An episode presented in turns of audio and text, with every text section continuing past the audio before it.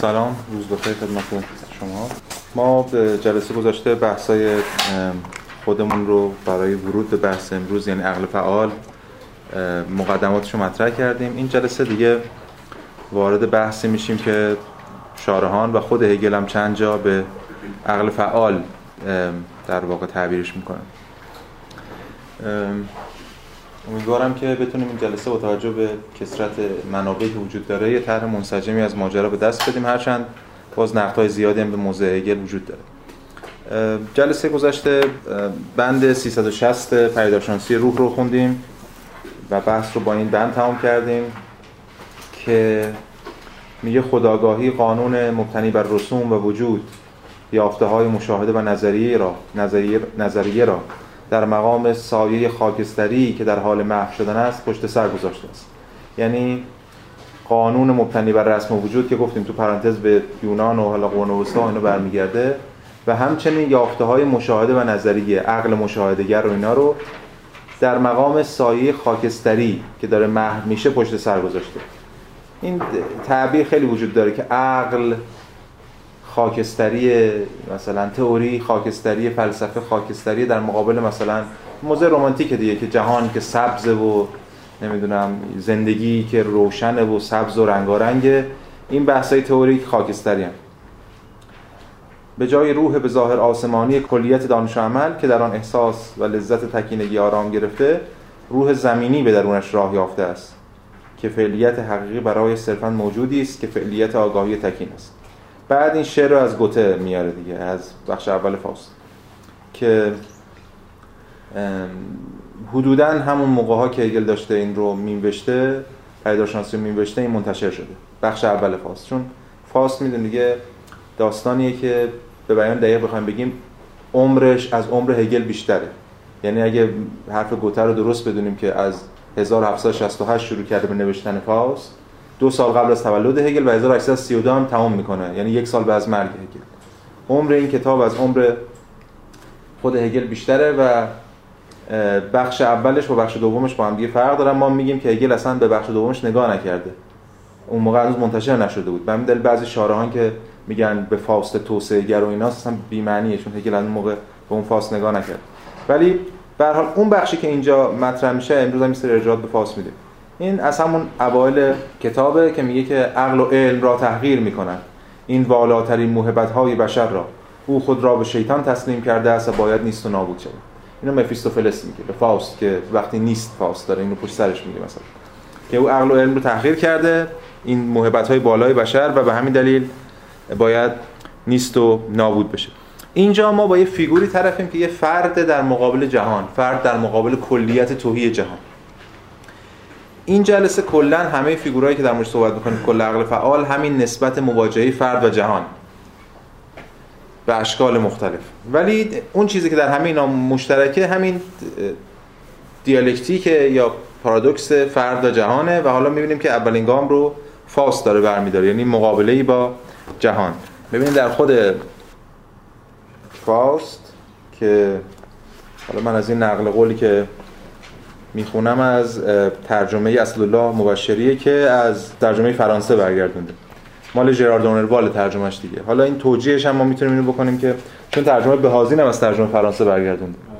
ترجمه آقای حدادی فقط از آلمانی برگردونده. ولی خب حالا ما از فرانسه از این متنی که فرانسه برگردونده می‌خونیم و می‌تونیم یه توجیه هم براش بیاریم که چون جرالد اونروال هم عصر گوته بود و ترجمه فرانسوی خودش رو به گوته نشون میده و اکرمان نقد کرد که گوته میگه بعضی ترجمه فرانسوی اینو خوندم فاست خوندم دیگه نمی‌تونم آلمانیشو بخونم.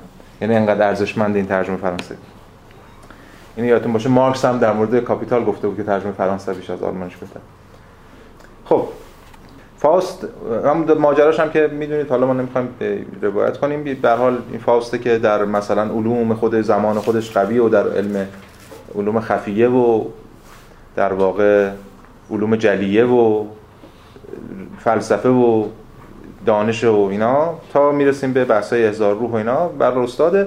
ولی افسرده است و رنج می‌کشه احساس می‌کنه در زندگیش هیچ کاری نکرده می‌خواد خودکشی کنه. نمی‌کنه این کارو و بعد مفیستوفلس ظاهر میشه. تا قبلش در اون پرده اول مفیستوفلس داره با خدا چونه می‌زنه که من اینو فریبش میدم و نه فلان. مفیستوفلس ظاهر میشه و بهش یه سری وعده هایی میده. فاوست هم در نهایت رها می‌کنه و یعنی میپذیره که روحش رو به شیطان بفروشه ولی مثلا جوانی رو داشته باشه و فعالیت و انرژی اینها و بعد وارد ماجراهایی میشن که این یه تنش دیالکتیک بین خود فاوست و مفیستوفلس هست.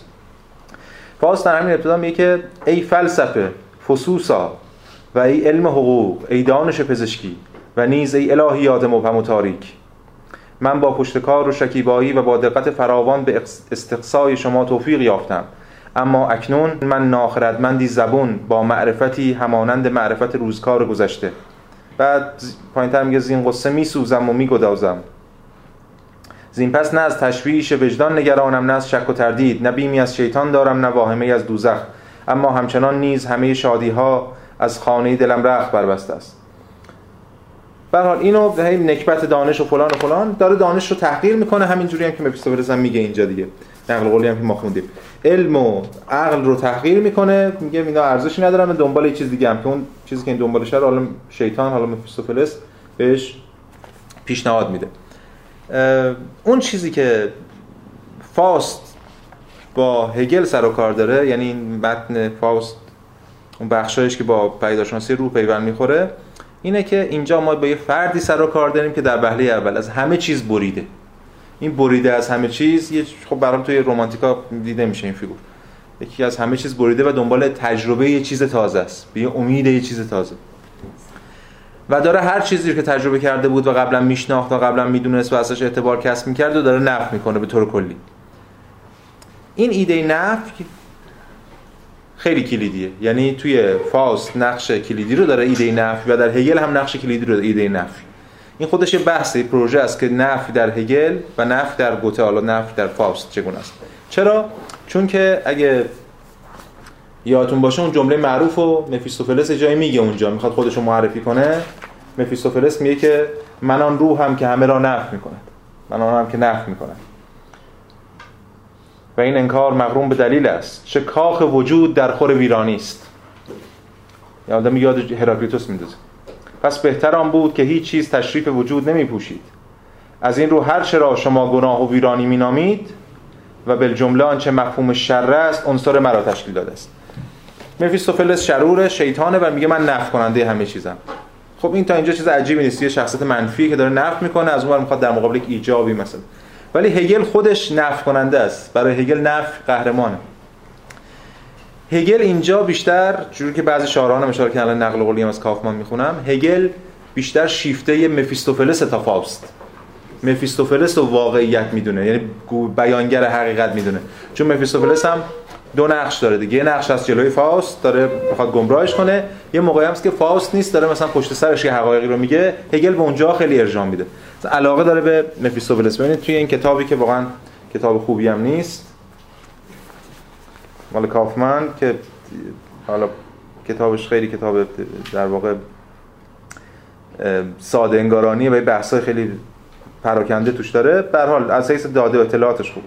میگه که مفیستوفلس گوته روانشناسی تیزبین و با فراست است و سلف کسانی چون نیچه فروید و ژید می‌باشد. اون چیزایی که در در مورد انسان میگه در مورد مثلا پوچی انسان ها در مورد ضعف انسان ها اینا. جد می باشد که خودفریبی های مستمر فاست را می‌فهمد و آن را با مطایبات مهلک خیش تضعیف و سست می سازد این بخشی از وظیفه محسوس مفیستوفلس در نمایشنامه است. او به نسل بعدی خوانندگان کمک کرد تا از خودفریبی بر حذر باشند. اگه بگیم نقشش این بوده. هگل راجع به مفیستوفلس به عنوان نمونه کامل و عالی سخن می‌گفت و همیشه علاقه داشت تا از وی نقل قول کنه پس تو این تو اینجا می‌بینیم باز توی همین پیداشناسی می‌بینیم ارجاعات بیشتر به مفیستوفلس مفیستوفلس صدای حقیقته. چرا؟ الان ما می‌تونیم تحلیلش بکنیم. چون مفیستوفلس نماینده نفیه. و نفی درسته به ظاهر برای شخصیت رمانتیک نمایش رمانتیک نقش منفیه که باید ترد بشه ولی برای هگل بیان کننده حقیقته.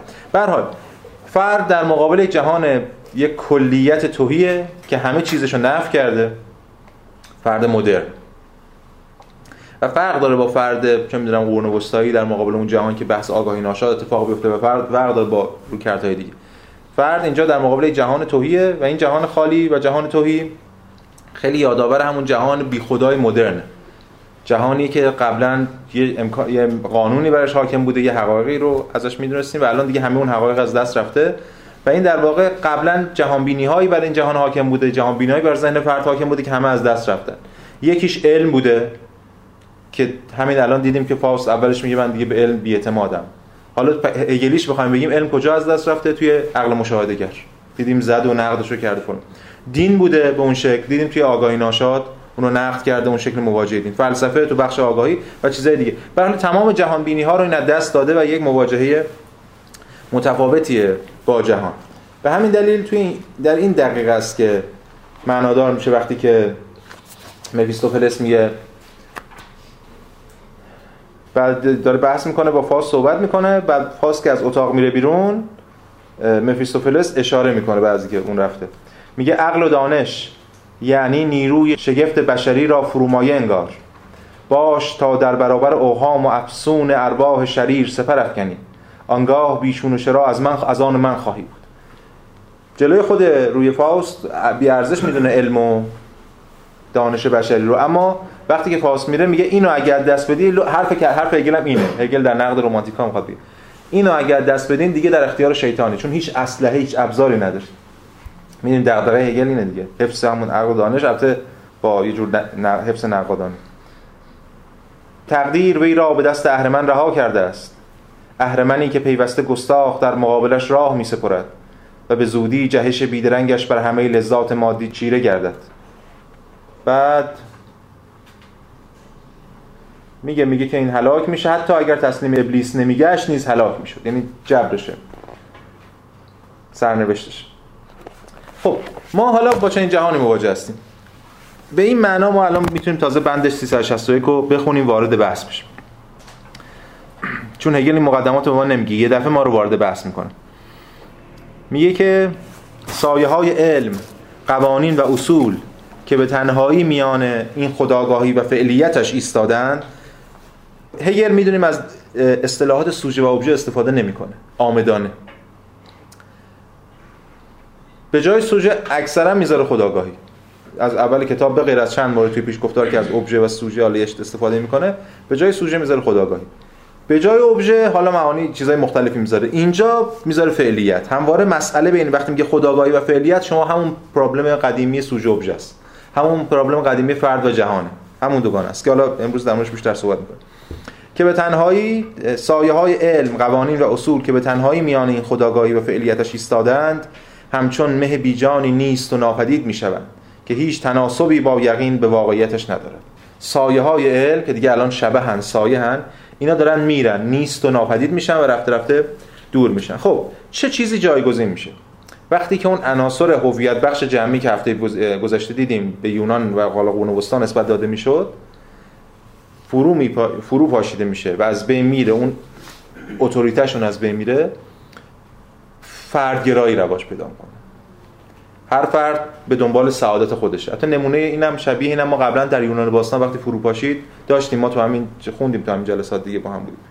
و از گرستو و افلاطون اون بزرگان فلسفه یونانی اندیشه‌هاشون فرو میپاشه و حالا اون اسکندر هم اتفاقا میفته جهان گشایی می‌کنه و اون دولت شهرها فرو میپاشن. چند دیشای رواج پیدا می‌کنه؟ رواقیان اپیکوریان. بازم فردگرایی. اون شعار اپیکوریان که لذت سعادت لذت است لذت فردی. شعار رواقیان در مورد اون. اینجا هم باز به یه معنا به شکلی شکل مدرنی از اپیکوریسم داریم. اپیکوریسم مدرن. هدف اصلی این است که من رضایت منه به بیان دقیقتر کلمه لذت. به همین دلیل اسم این فصل رو هگل می‌ذاره. لذت فردی و ضرورت جهان. تنش بین لذت و ضرورت یعنی بازم بین فرد و جهان. بازم بین سوژه و ابژه است. لذت سوژه و ضرورت جهان. پس مسئله لذت از اینجا وارد بحث میشه. یه دفعه هگل به لذت اشاره می‌کنه. یعنی تو بند 362 می‌بینیم که میگه این جدایی در خود برای خداگاهی نیست که دیگری را همچون نفسانیت خود می‌داند. در نتیجه این خداگاهی به بهرهگیری از لذت نائل می شود یعنی به آگاهی از فعلیت یابیش در آگاهی که به منزله امری مستقل نمودار می شود یا به شهود وحدت دو خداگاهی مستقل نائل می شود خداگاهی به مقصودش دست می یابد اما صرفا در انجام این مهم است که حقیقت آن مقصود را تجربه می کند حالا یه است که هم می‌تونید بین مهم و حقیقت بذارید برای تاکید بشه. یعنی در انجام این مهمه که حقیقتش تجربه می‌کنه. یعنی در عمل کردن بهش که داره حقیقت تجربه می‌کنه. اینجا چی کلیدیه؟ یا به شهود وحدت دو خداگاهی مستقل نائل می شود لذت خودش رو در خداگاهی دیگر میجوید و به دنبال وحدت با این یکی از تجلیات این وحدت که به الان برای ما مهمه رابطه جنسیه یا عشقه مشخصا. لذتش رو در خداگاهی دیگر میجوید به دنبال وحدت با اونه دقیقا به همین معناست اینجا ما با یه شخصیتی با یه فیگور لذت طلبی مواجهیم. یه شکلی از دونجوان چنان که خود در واقع بح... توی فاست هم هست دیگه. با این بحثی هم که می‌کنه ما مفیستوفلس اینجا بهش اشاره می‌کنه. میگه که مفیستوفلس میگه که فاست یه خانمی می‌بینه میخوادش دیگه. و همون گرتچن معروف حالا با یه نسخه فرانسویش مارگریت.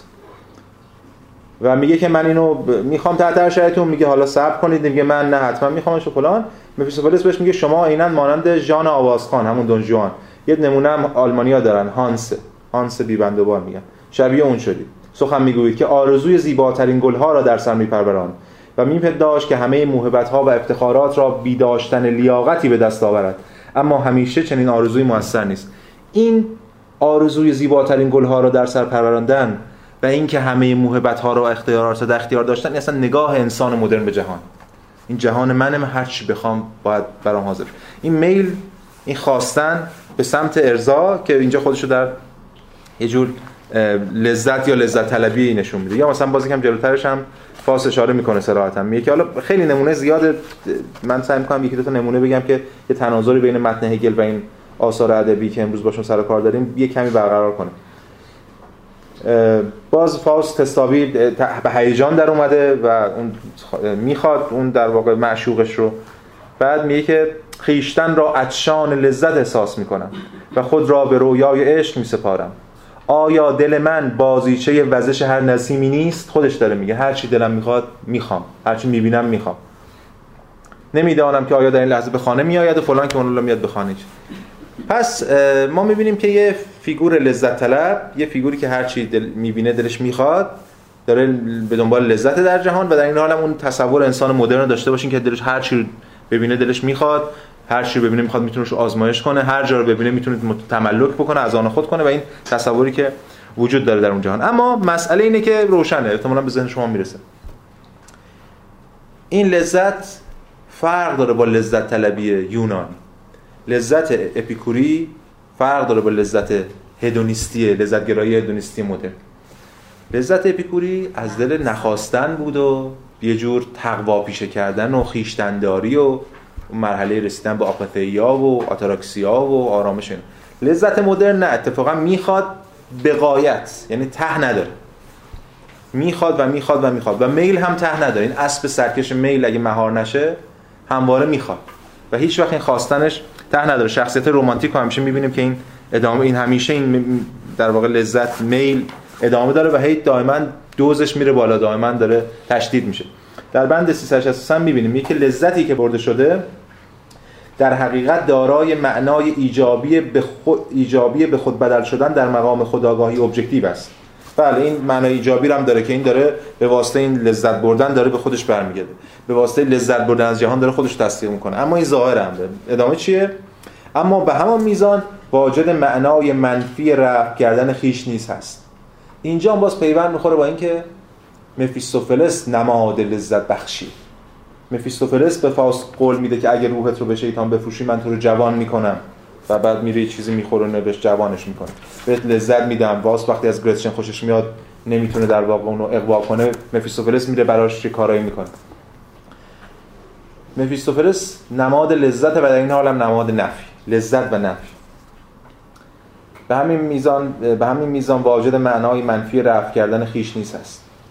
این فردیت همچنان فقیرترین شکل روح خودفعلیت بخش است. زیرا برای خیش در آغاز صرفا انتزاع عقل یا بیواسطگی وحدت برای خود بودن و در خود بودن است.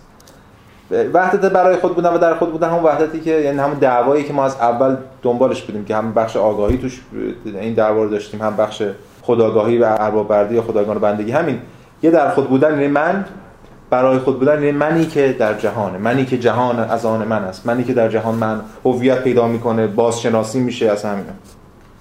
این میگه هنوز این انتزاعی مواجهش چون منه. هنوز به دنبال لذت منه. جهان رو فرو می‌کنه به لذت من. در نتیجه ذاتش صرفا مقوله انتزاعی اینجاست که به تنش لذت می‌رسیم. ما این دیگه اکثر در واقع انتقاداتی که به رومانتیک ها مطرح میشه داستان هایی که ما می‌بینیم توضیح ادبی همین هست. یعنی یه لذتی وجود داره. اولش همه خوشحال و خندانن. قهرمان رمانتیک ما معمولا خوشحال و سرخوشه. بعد شروع میشه سرخوردگی ها شروع میشه. تنش ها شروع میشه. چرا چون لذت. در واقع چیزی از دلش چیزی جز رنج بیرون نمیاد. توی همین فاست هم می‌بینیم پر از قرقره یعنی فاست هی قرقر می‌کنه. هر مرحله که فاست بیشتر لذت می‌بره بعد که به تنهایی در تنهایی خودش بیشتر ناراضیه. بیشتر احساس سرخوردگی می‌کنه. چون بیشتر خواستن سرخوردگی بیشتر میاد رنج بیشتر. و اینجا لذت یه لذت سیری ناپذیره. اگه قبلا در جهان با یونان باستان در جهان قرون وسطا یک یک مرزها و حدودی بود برای این لذت امروز جهان مدرن دیگه مرزی وجود نداره. و به همین انسان برای لذت بردن تا فرط نابودی خودش فروپاشی خودش پیش میره. مفسران مختلف بحث کردن در این مورد که اینجا به حال داره نقد می‌کنه به خاطر یه گزاری رو داره نشون میده. هگل با اشارش به فاست یه گزار از اون دنیای قرون وسطایی عشقهای گوتیک عشقهای رمانتیک قرون وسطایی به دوران مدرن که یه جور بیرحمی مدرنه که در نهایت میلش گسترش پیدا کنه توی خود همین فاست هم البته ما الان نمی‌خوایم واردش بشیم چون که هگل هم کاری بهش نداره. فاست بخش دوم فاست. یه فاست توسعه‌گر داریم که میره صد بسازه نمی‌دونم. فاستی که دیگه خام اولیه نیست که عشق یک دختری رو در دل داره و می‌خواد ارضا بشه با کامجویی از اون. بلکه فاستی که میلش داره گسترش میل به ساختن میل به ساختن جهان میل به توسعه. اینم باز پیوند می‌خوره با یه جو مهندس بیکنیه دیگه. جهان رو می‌خواد از آن خودش بکنه. و این پیوند پیدا می‌کنه. یه کتاب خیلی خیلی خوبیه. احتمالاً خونده باشین ولی نخوندین حتما باید بخونید. تجربه مدرنیته مارشال برمن. خب خیلی کتاب خوبیه ایده های مختلفی بس داده مدرنیته از تجلیاتش اومده بس داده. ولی نکته جالبش اینه که آغاز مدرنیته رو مارشال برمن قبل از اینکه در مورد مارکس و حالا بودلر و دیگران صحبت کنه از فاست گوته شروع می‌کنه. یه فصل خیلی خیلی جذابی داره فصل اولش در مورد فاست گوته که الان ما خب کاری به همش هم نداریم. اونجا به من دقیقا اشاره می‌کنه که فاست نماد این گذاره. چون فاست چیزی بیش از فاست دیگه. پوشکین میگه فاست ایلیاد مدرن. یعنی نمای نماینده اون تمام اون قهرمان مدرنی که در اون مسیر رو طی می‌کنه برای اینکه متجلی بشه. ببین اینجا برمن مثلا اشاره می‌کنه که قهرمان نهایی در تراژدی گریتچن همین جهان کهن است. زمانی که مارکس در مانیفست کمونیست دستاوردهای اصیل و انقلابی بورژوایی را برمیشمرد نخستین دستاورد در فهرست او آن است که بورژوازی نقطه پایانی بر تمام شرایط فئودالی پدرسالارانه و روستایی نهاده است. بخش نخست فاست در برهه‌ای از زمان رخ می‌دهد که این شرایط اجتماعی فئودالی و پدرسالارانه سرانجام پس از گذشت قرنها در حال فروپاشی این فروپاشی توی نبرد فاست و هم عشقش هم تنشش با گرتشن و اون بلایی که سر گرتشن میاد و نمی‌دونم بعدا اعدام میشه به یه معنا و فاست می‌خواد فراریش بده فرار نمی‌کنه به اون بحثایی که توی بخش اول فاوست هست. بعد یکم جلوترش هم باز برمن اشاره می‌کنه که تراژدی گریتشن به قلم گوته به واقع ویرانگرترین تصویری است که در کل ادبیات از اجتماع ما قبل مدرن اجتماع. حالا توی کروشه گذاشتم فرات ما قبل مدرن. همون گماینشافته ترسیم شده است. تصویری که گوته به ما ارائه داده است باید برای همیشه بیرحمی و قضاوت نهفته در بسیاری از صور ذهنی ذهنی را در مغز ما حک کند. صوری که مدرنیزاسیون آنها را از صحنه زمین پاک کرده است. یعنی این خود فاست با فاست عاشق شکست خورده به یه فاست سازنده نماد این گذار مدرن از اون دوران از اون خوشبینی و خوشخیالی مدرن و حالا انتهای قرون وسطا به این بیرحمی مدرن. به حال این بخش خیلی جذابی داره یه بخش انتهاییش که بخش فاست توسعه گره خیلی بخش جذابی که ما واردش نمیشیم ولی اگه نخوندین حتما کتاب بخونید خیلی کتاب یعنی ایده یه قرائت هگلی داره به معنا از کل تاریخ مدرن.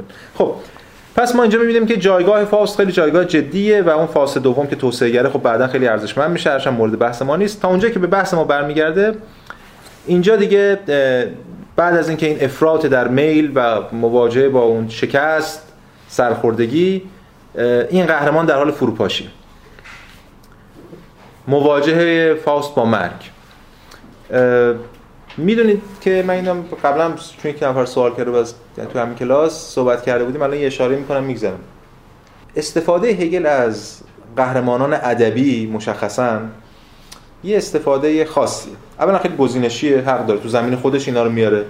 ولی مسئله اینه که وقتی که یک تراژدی حالا یا یک اثر ادبی حالا مشخصا اینجا تراژدی قهرمانش رو به زوال میره و در حال فروپاشیه هگل این قهرمان رو تا ته انتهاش می‌بره بعد رها می‌کنه میره سراغ قهرمان بعدی فیگور بعدیش که داستان بعدی.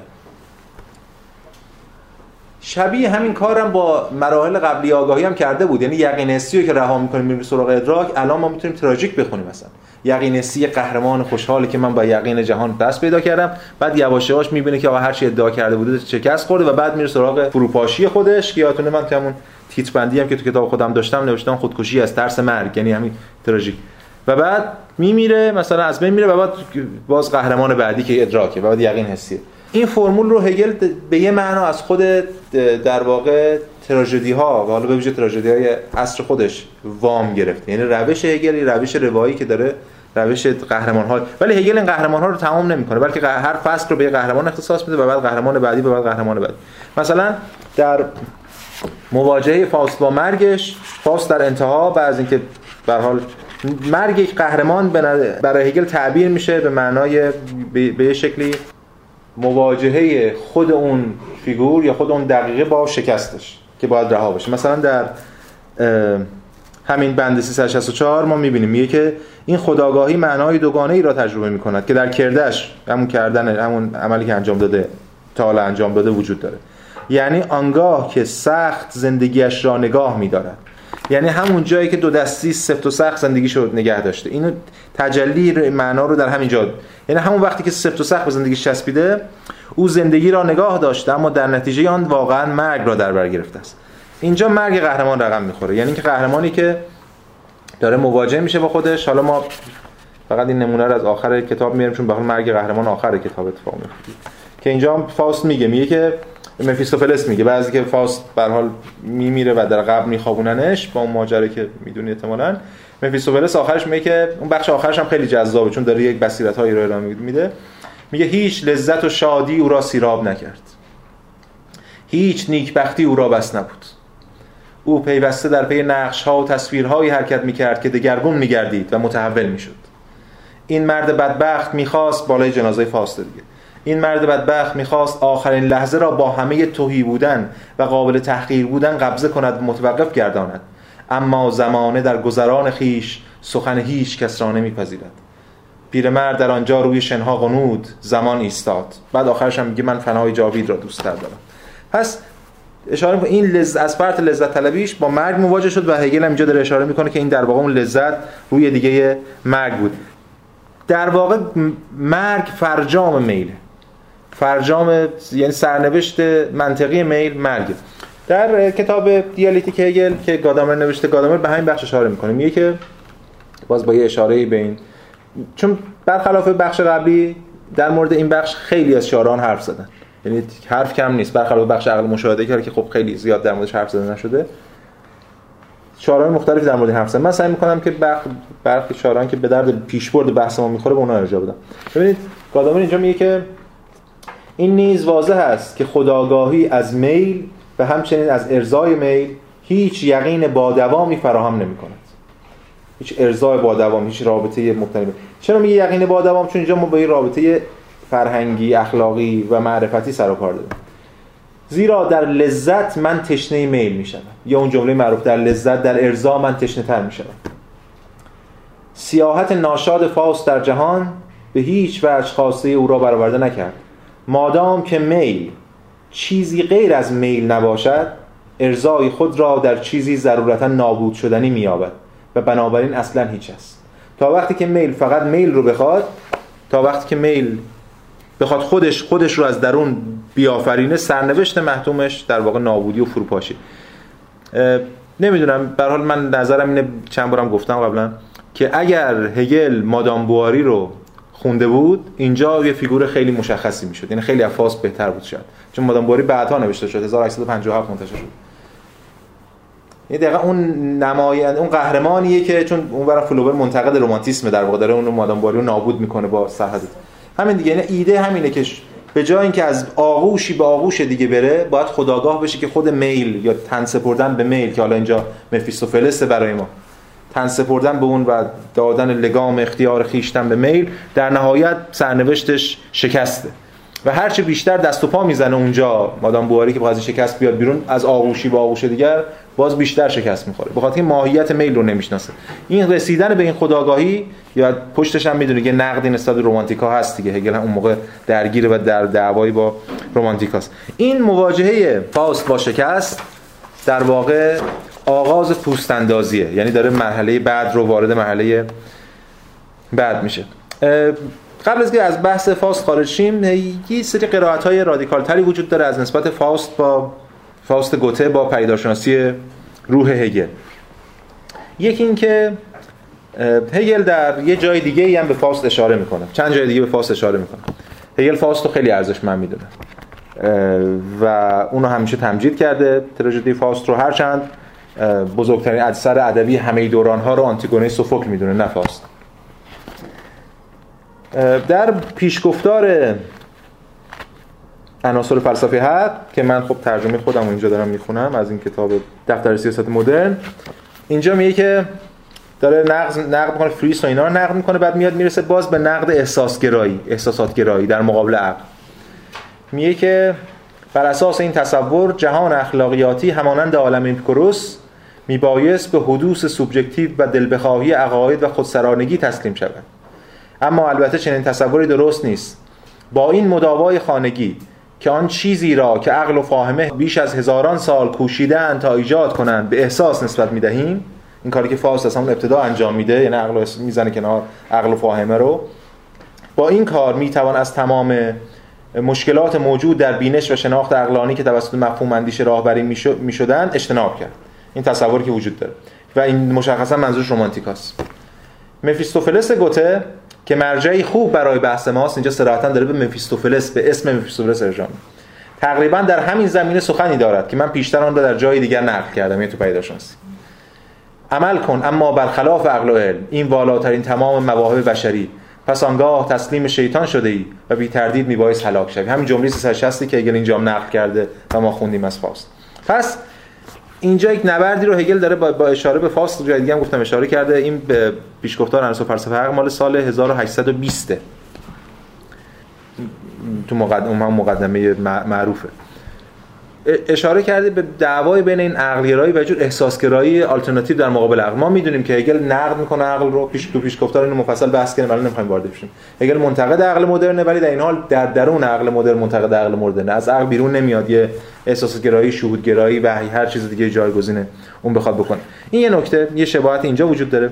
یه بحث دیگه هم هست چون اولین بندی هم که خوندم اگه یادتون باشه در 360 بندی که هفته پیش خوندیم میگفتش که اینجا یافته های مشاهده و نظری را در مقام سایه خاکستری که در حال محو شده این خاکستری بودن باز الان نمی‌خوام نقل قولش بخونم ولی انتهای کتاب بیاتون باشه پیشگفتار عناصر فلسفه حق هگل اونجا میگه فلسفه جغد مینروار داره تفسیر کنه رنگ خاکستری بر خاکستری میپاشد. یه نقل قولی می‌خونم یه تعبیر خیلی دقیقی داره هرچند ما به تمام ابعادش نمی‌تونیم بپردازیم اینجا. ربکا کامی تو این کتابی که واقعا کتاب ارزشمنده جشن ماتم میگه که یه تفسیر رادیکال تری از فاست از نسبت هگل با فاست بالا شرطه بحث می‌کنه در مقابل این در مورد یک تفسیر ایجابی تر از این ماجرا که ما الان وارد اون نمیشیم چون شبیه این بحث رو مطرح کرده اما یه تفسیر کمتر ایجابی به قول خودش میگه که می‌توان قرائتی از هگل ارائه کرد که کمتر ایجابی است. هگل برای این نکته تاکید نهاده بود که مفیستوفلس در تقلایش برای وسوسه کردن فاس با میوه سبز واقعیت بیواسطه یه جا مفیسوفلس اشاره می‌کنه خودش این سبزی و حیات و اینا. همین صفحه 128 همین ترجمه مبشری هم هست. و درخت زرین زندگی سبز است به غلط سالمندی عقل را به سخره می‌گیرد. دوستان من نظریه هموار خاکستری است. نفیسوفلس نقل قول میاد به اعتقاد هگل کار مفیستو به احتزاز در آوردن پرچم بازار مکاره آشتی اجباری است. به رخ کشیدن سوسو زدن حیاتی بیهس در قبال رنج خیش و بی به شکستی که از آن تغذیه می‌کند. این بحث در مورد حیاتی که بی به شکستی که از آن تغذیه می‌کند و خود اصلا خداگاهی هگلی چیزی نیست جز اعتنا کردن به شکستی که از آن تغذیه می‌کند. درونی کردن شکست آگاه شدن شکست که الان در موردش در مورد فیگورهای بعدی صحبت می‌کنه این نور لرزان بیش از آن که علامت شکل ساده از آنتروپی یا تحلیل رفتن امکانات باشد نوعی خاکستری هنگام شفق است که هیچ درخشش طلا یا سبزی ندارد اما نشانگر گشایش طیف رنگها به آغازی جدید است. این خاکستری خاکستری قبل از رنگارنگیه نه خاکستری بعد از رنگارنگی. و به یه معنا هر دوتاش با همشون روز و شب دائما تکرار میشه. روح از دل خاکسترهای فرصتهای برباد رفته جان می‌گیرد.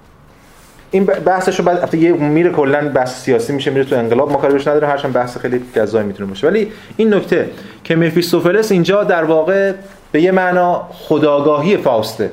خداگاهی که فاست بهش آگاه نمیشه و مفیستوفلس قهرمانه. مفیستوفلس به معنای دقیقتر ناظر پیداشناسیه. اگه ما بگیم مثل فاست رو بخوایم مقایسه کنیم با پیداشناسی روح فاست خودش همون تو قهرمانی که در حال شکست خوردن مفیستوفلس کسی که در از بالاتر می‌بینه مثل بعضی موقع که هگل از منظر ناظر پیداشناسی به این بحثا نگاه می‌کنه و اینا رو بازنمایی می‌کنه. در مورد تناظر پیداشناسی و فاست هم بحث زیادی شده. که باز خود همین کافمان توی همین کتاب هم اشاره می‌کنه. میگه داره در مورد هگل میگه در مورد پیداشناسی روح آنچه اون مایل بود بنویسد رمان آموزشی روح آدمی بود. حالا در مورد رمان آموزشی هم یکم صحبت می‌کنه که مفهوم شاعرانه بلندی است که ما را در مقام مقایسه با فاست گوته به خود جلب مینماید. اگر من در کتاب هگل خود بخش کاملی را به این مسئله اختصاص نداده بودم توی کتاب دیگهش کافمن در مورد این حرف زده میگه الان تفصیل یاد می‌کنم اون نکتهش اینه. بنابراین در اینجا به این بسنده می‌کنم که بگویم ما در اینجا با دریافت و فهم دوم هگل از پیداشناسی روح روبرو هستیم که من آن را دریافت شاعرانه نام گذاشتم. دریافت علمی متأثر از کانت بود دریافت شاعرانه برگرفته از گوته است. یعنی صراحتا کافمان و خیلی دیگه اشاره می‌کنن به اینکه اصلا فاوست گوته و پیداشناسی رو متناظر با هم. نگاهشون متناظر. و ما می‌دونیم حدوداً اگه ما کتاب اول فاوست در نظر بگیریم حدوداً همزمان هم منتشر شدن. یک کتاب خیلی باز جذابیه. مطالعاتی در باب فاوست مال لوکاچ که ترجمه خوبی هم داره مهرگان ترجمه کرده مهرگان. یه فصلی داره تو این کتاب به اسم درام نوع بشر.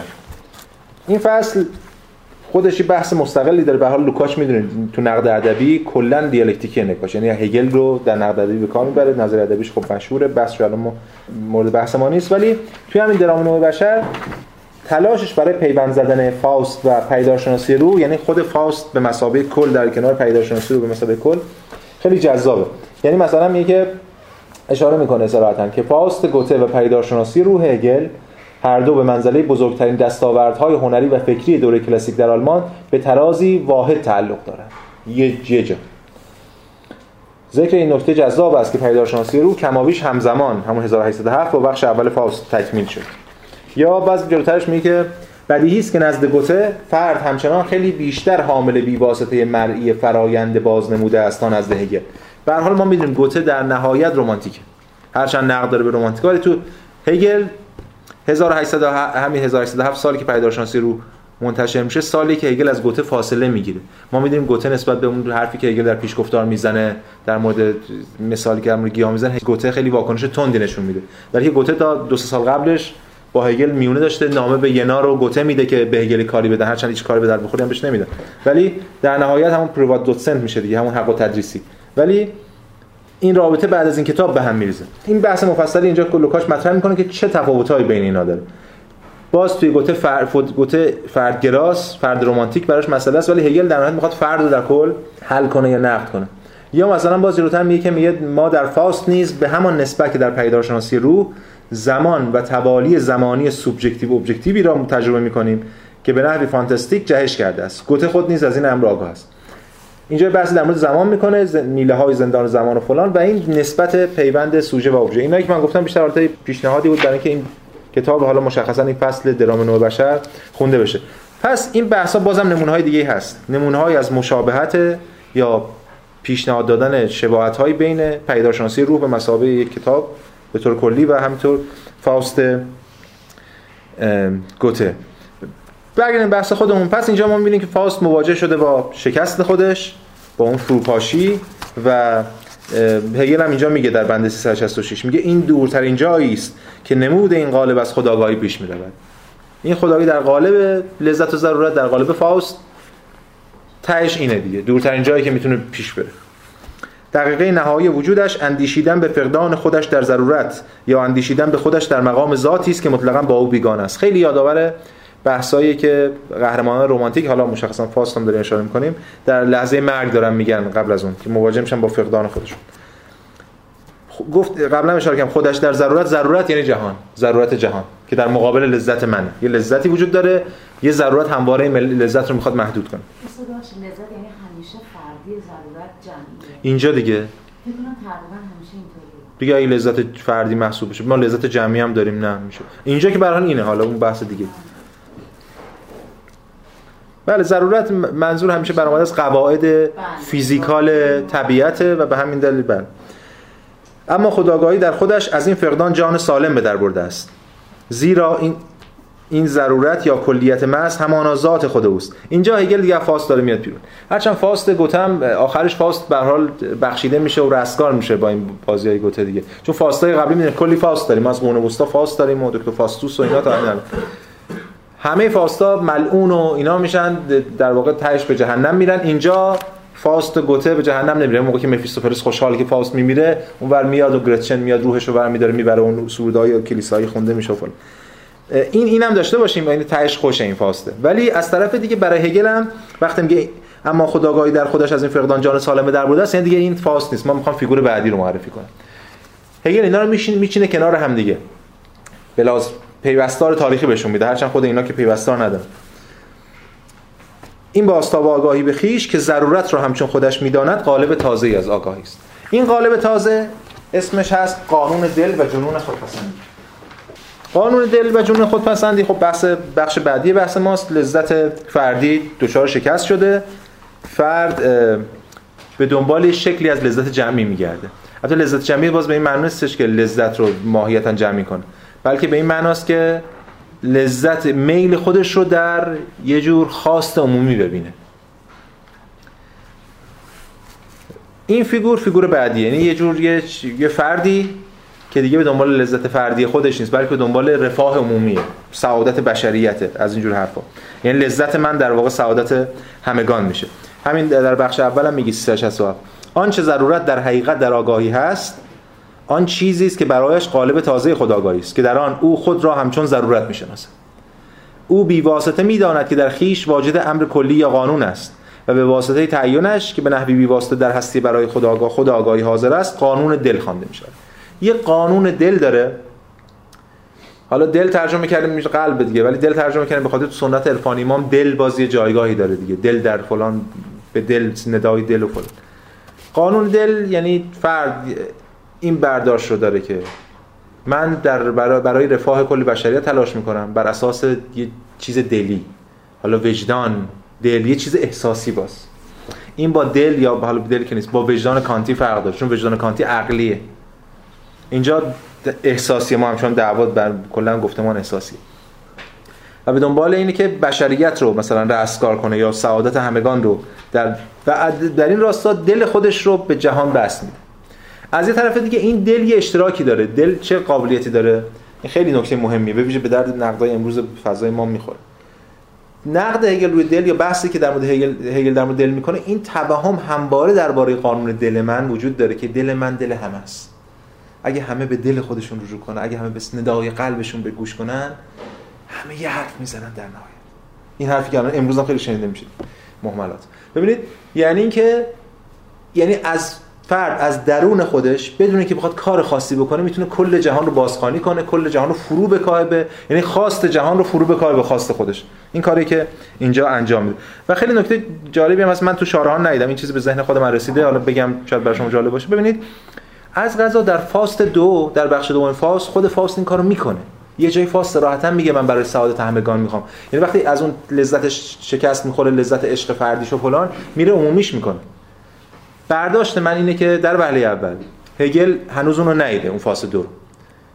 و اینم یه بحث دیگه است که آیا واقعا گوته پیداشناسی روح خونده بعد اون نوشته چقدر تحت تاثیر همین گفتمان هگلی؟ هگل اونجا چیز نداره دیگه از فاست نمی‌تونه استفاده کنه چون فاست تهش با گرتشن و اون بحث قتل در واقع اعدام گرتشن و اینا تموم میشه. اینجا هگل میره سراغ یه ایده دیگری که بتونه این قانون دل رو باش بس بده. ببین بندهای 368 369 همینه. در نتیجه قانون که بیواسطه قانون خود خداگاهی یا دلی است که قانونی در بطن خیش دارد مقصودی است که خداگاهی برای بالفعل شدن در پیش می‌گیرد. خب این پس دنبال یه قانونیه مقصودش رسیدن به یه قانون یه قانون عمومی. اما این قانون منشأش کجاست؟ دل خودشه. قانون دلیه. این دلم گذاشتم یه بچه تحقیرآمیزی هم دل داره دیگه. 369 این دل مورد مواجهه نوعی فعلیت قرار می‌گیره. فعلیت این جهان خارج. دل من در مقابل جهان خارج. زیر قانون در دل ابتدا صرفا برای خود است. هنوز فعلیت نیافته و بنابراین در این حال چیزی غیر از مفهوم است. اولا که اون که آخرش هم بحث مفهومی نیست. اما مسئله اینه که این هنوز فعلیت پیدا نکرده. یه دلیه دل پاکیه که می‌خواد جهان رو همه رو خوشبخت کنه. و به همین دلیل می‌تونه البته این تنها نیست در جهان. افراد دیگه هستن دلهای اونام هست و این می‌تونه دل رو بیاد بست بده به همگان. اما به این دل چیکار می‌کنه؟ یه قانون دلی رو وضع می‌کنه در مقابل قانون موجود. قانون موجود معمولا باز قهرمان های مبارزانی که هستن معمولا مبارزانی که دلی برخورد می‌کنن.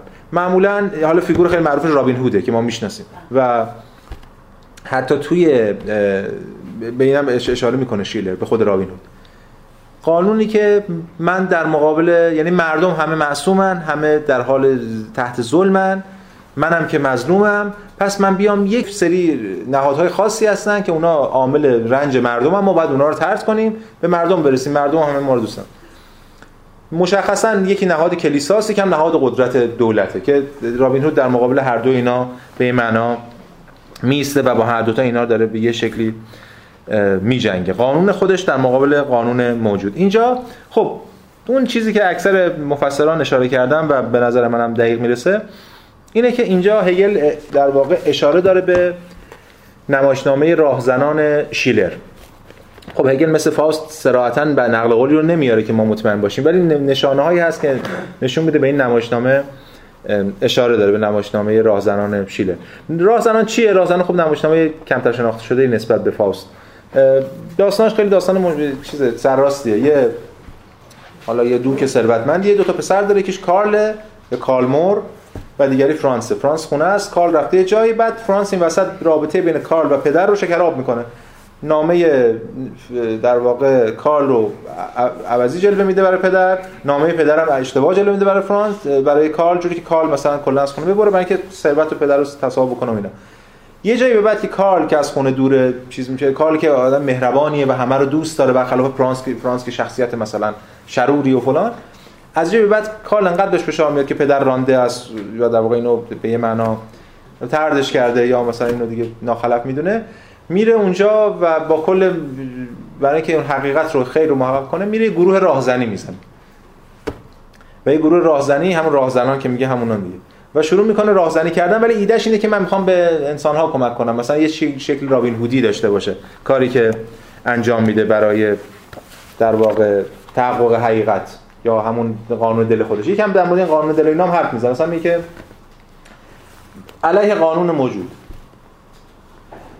داره با یکی دیگه از اون راهزنان بحث می‌کنه میگه نه کار میگه. میگه نه نمی‌خواهم راجع به این موضوع فکر کنم. آن وقت من به ناچار باید سینه‌ام را در این تنگنا بفشارم و ارادم را در چارچوب قانون مهار کنم. قانون آنچه را ممکن بود پرواز عقاب باشد تبدیل به حرکت حلزون کرده است. یعنی قانون اینو سرکوب کرد. من باید در قانون بیستم.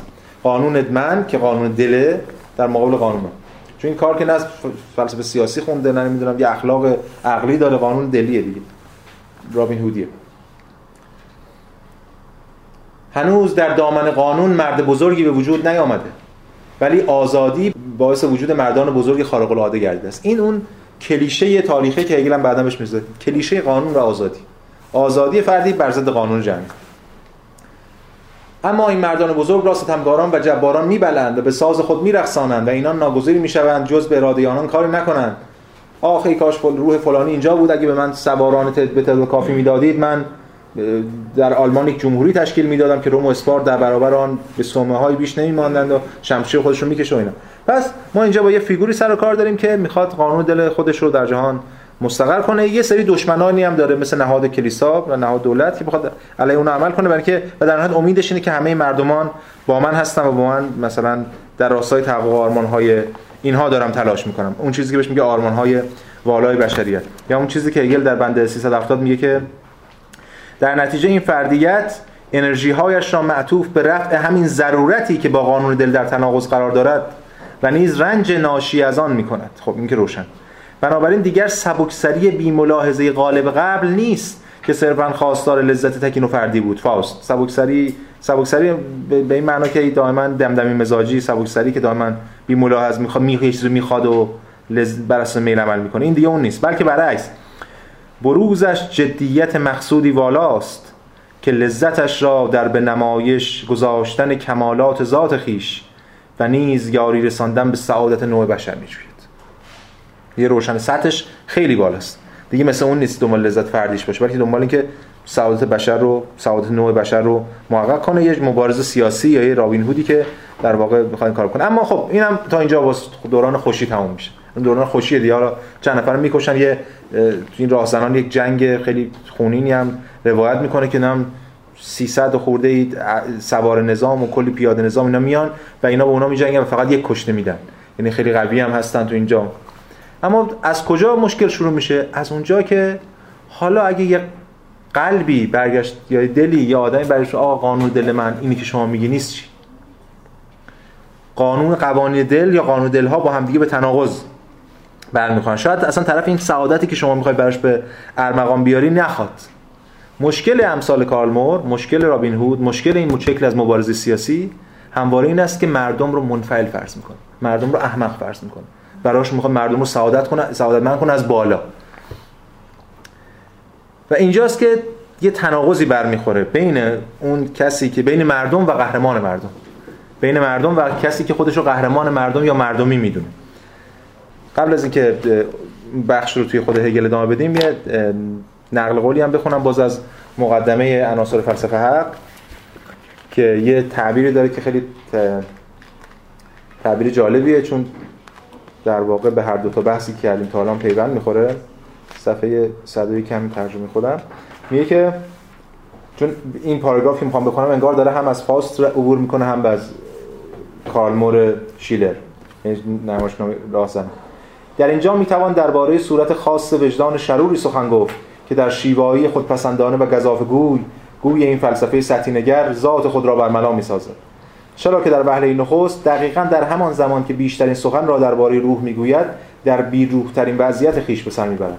آنجا که آزادانه و با بیقیدی تمام کلمات حیات و سرزندگی را به کار می‌برد یادآور بحث قبلیمون سخنش در خشکترین سردترین و بیجانترین حالت ممکن قرار گرفت و هنگامی که بیش از همیشه واجه های مردم و ملت را به زبان میآورد اعلی درجه خودخواهی و غرور بیپایه را به نمایش می‌گذارد.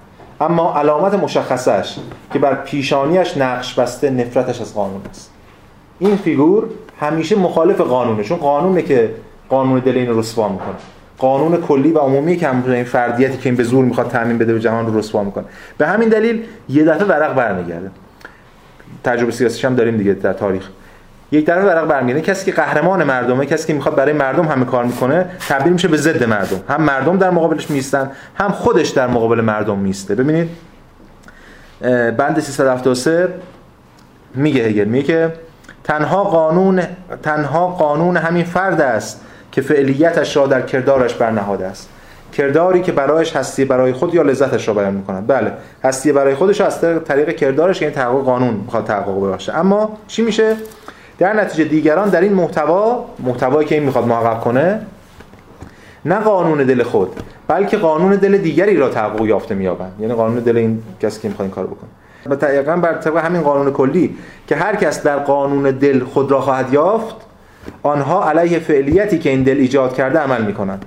درست همان گونه که این دل علیه آنها عمل, عمل می‌کنند بنابراین درست همان گونه که فرد ابتدا صرفا قانون سفت و سخت را مییابد اکنون او دل خود انسانها را مییابد که با نیات والا و نفرت انگیزش در تضاد قرار گرفتن.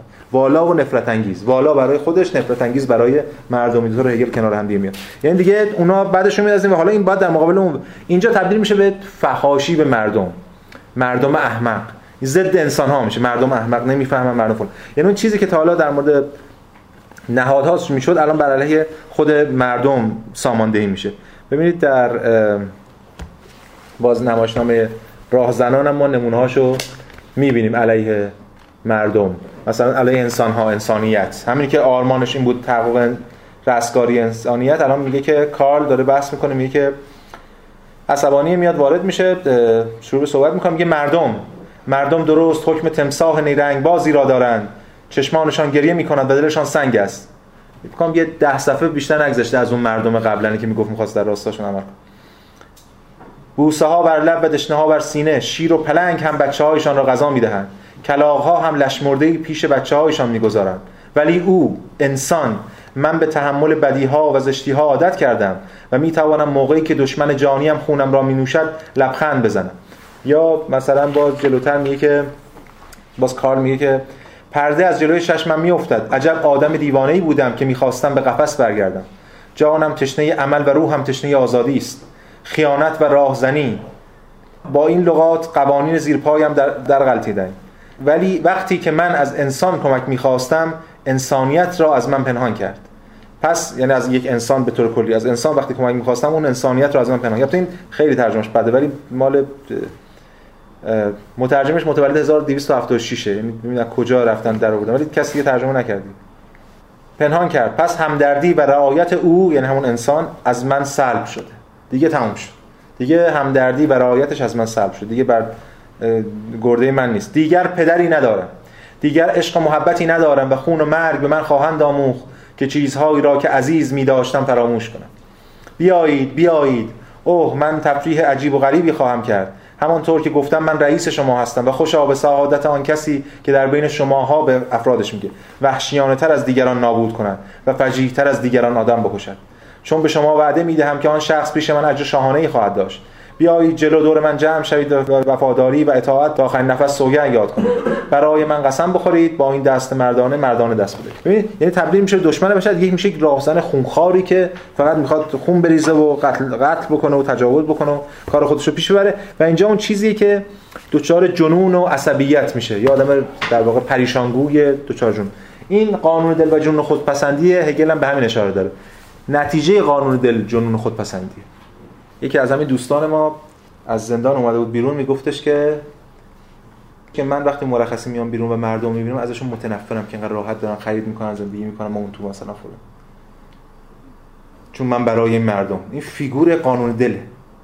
متنفر میشی از همون کسی که مثلا بناس به نامش مثلا دست به عمل بزنه. این هم تجربه امروزی ما. نقد هگل از قانون دل و جون نسبت دادن جون خودپسندی به قانون دل دقیقا همینه. یعنی همین که اینا رو به هم دیگه پیوند می‌زنه. بند 377 ما می‌بینیم. که در نتیجه تپش قلب برای سعادت نوع بشر به هزیانهای نوعی خودپسندی آشفته و پریشان و نیز به هیجان عصبی آگاهی برای حفظ خودش از ویرانی بدل می شود و آگاهی این کار را با بیرون راندن انحرافی از خیش انجام می دهد که خود اوست. و نیز انحرافی را از خیش برون می‌ذاره که خود اوست. چیزهایی رو نسبت میده به بیرون که خود اوست. انحراف خودشه. و نیز با جهد و تلاش برای نگریستن به آن و بیانش همچون چیزی غیر از خودش. دشمن رو خودشه در نتیجه از نظم کلی همچون انحرافی از قانون دل و سعادتش سخن می‌گوید. انحرافی به دست کشیشان متعصب مستبدان عیاش و نوچه ها و نوکرهایشان ابداع شده است. دیگه اینو نسبت میده به همه چیز دیگه. از کشیش بگیر چون تو این کشیش ها هستن که ذهن مردم رو خراب کردن یا قدرته که ذهن مردم رو خراب کرده نسبت میده دیگه به هر کس که می‌تونه. اتفاقا توی خود این راهزنان هم یه جایی هستش که با یه کشیشی گفتگو می‌کنه. خیلی بخش جذابیه. فکر کنم چون این شیلر اینو به اسم مستعار معرفی منتشر کرده. هرچند بعدش چون فهمیدن این بوده دچار مشکل هم میشه و خیلی از حرفایی که خودش می‌خواسته بزنه شاید در دهان کارل گذاشته. اینجا کشیش میاد مثلا به افرادی که در واقع قبل از اون نبرد تاریخی به اینا امان بده. کشیش هم میفرستن که نکشه نکشن کشیشو مثلا. میاد بحث می‌کنه بعد کار شروع می‌کنه باش بحث کردن با یه جور کلبی مسلکی کشیش عصبانی میشه میگه تو به هر چیز میگه این بهش فوش میده و توهین می‌کنه اینا. بعد این که کار در مقابل کشیش میگه که کسی که برای چندین شاهی پول به ابن و اب و روح القدس خیانت کرد کسی افتر و شهوت پرستر از آنهای دیگر نخواهد بود. این برمیگره میگه می‌خوای بگیری؟ حرفای رابین هود دیگه. می‌خوای بگیری باید بری همونا رو بگیری. تو کشیشی باید بری با همونا به جنگی که از طرفشون اومدی از این آخ وای به حال شما فریسی ها و جاهلین حقیقت و میمون های الوهیت. شما نمی ترسید که جلوی محراب و در برابر صلیب خضوع کنید. شما به خود زحمت روزه را می‌دهید و پشت خود را با تسمه ها خسته و داغدار می‌کنید و گمان می‌کنید با این حقوق بازی های غم در چشم آن کسی که در عالم جنون خودتان او را عالم به سر و خفیات مینامید خاک میریزید. این مثل موقعی است که انسان با گستاخی بزرگان عالم را به مسخره بگیرد و در حالی که هیچ میل ندارند تملق بگوید. شماها به این رفتار و شرافتمندانه افتخار می‌کنید و خدای بزرگی که درون قلب شما را می‌خواند باز بحثش قلبه. اگر خودش آفریننده دیوهای رود نیل نبود بر خالق خشم می‌گرفت. این مرد رو از جلوی چشمم دور کنید. بعد اون که شکم میگه چطور انقدر گستاخی می‌تونی؟ بعد باز کال یه گام گستاختر میشه. بعد چشم میگه اصلا باورم نمیشه. کسی می‌تونه انقدر باز کال باز دوباره حرفش تندتر رادیکالتر می‌کنه. و یعنی این نقد کشیش یعنی هم نقد قدرت هم نقد دین. و این شما این که به دلتون گوش نمیدین و باعث می مردمان به انسان ها به دل خودشون گوش ندن ولی به اتفاقی که میفته عملا اینه که دیگران مقاومت می‌کنن در برابر قانون دل و معلومه که کارل نابود خواهد شد.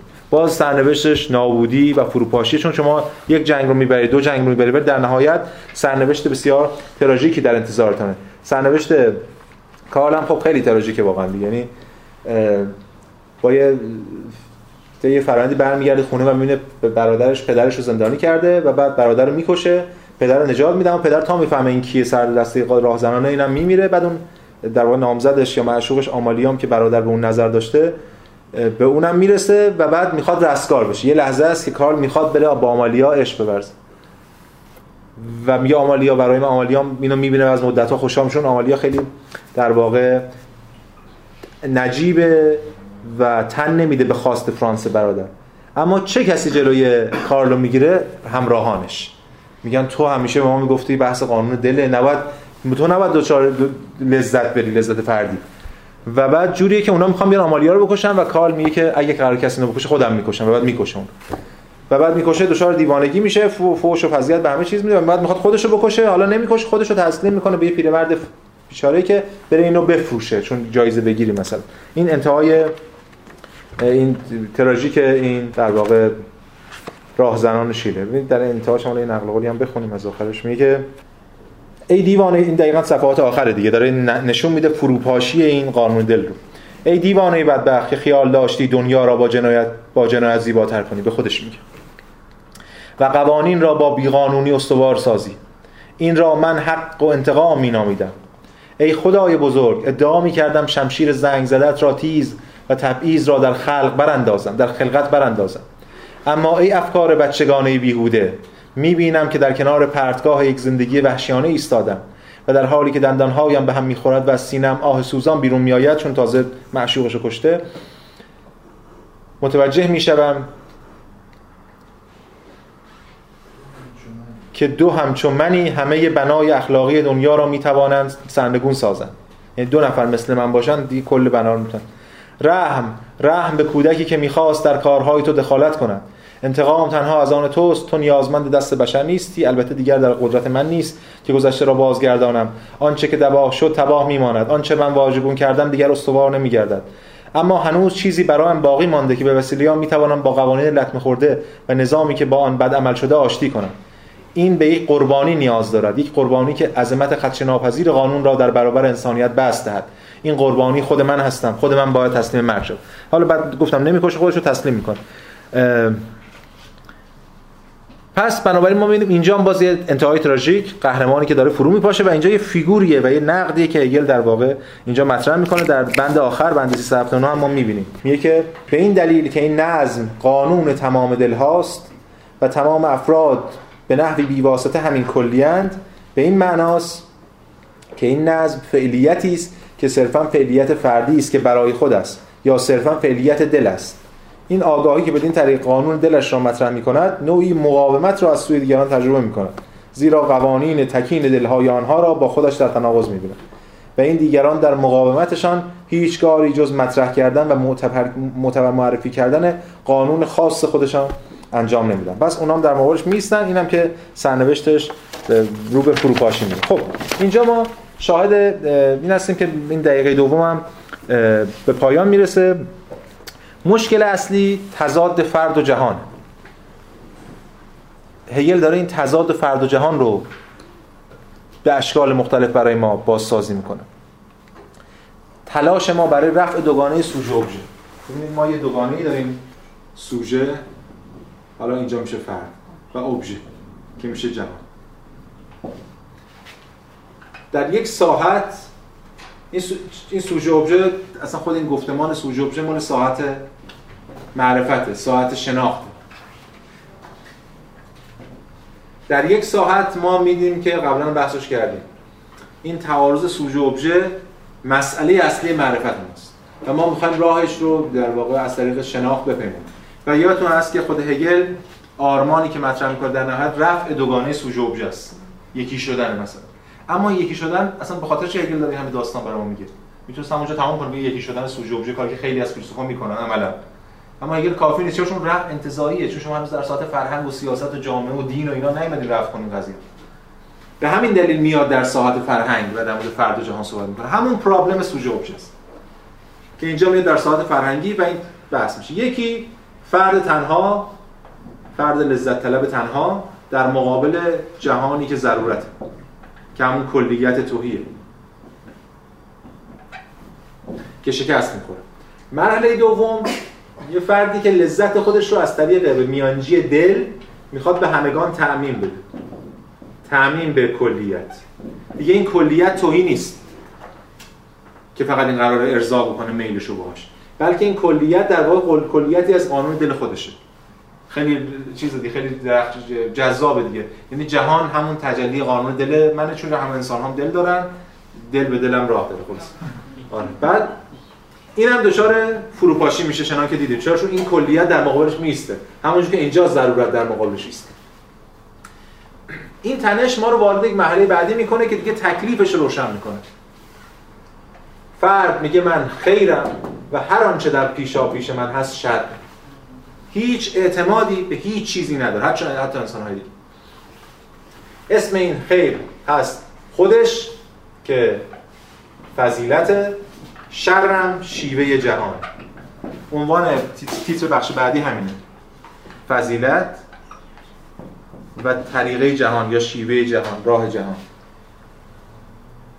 حالا ترجمه شیوه کرده یا آخرین باز این دوگانه به یه شکل دیگه ای محقق میشه ولی دیگه فرد تکلیف خودش رو با این دوگانه مشخص کرده و داره در مقابل این دوگانه در مقابل جهان میسته و به دنبال این است که خیر رو در جهان محقق کنه.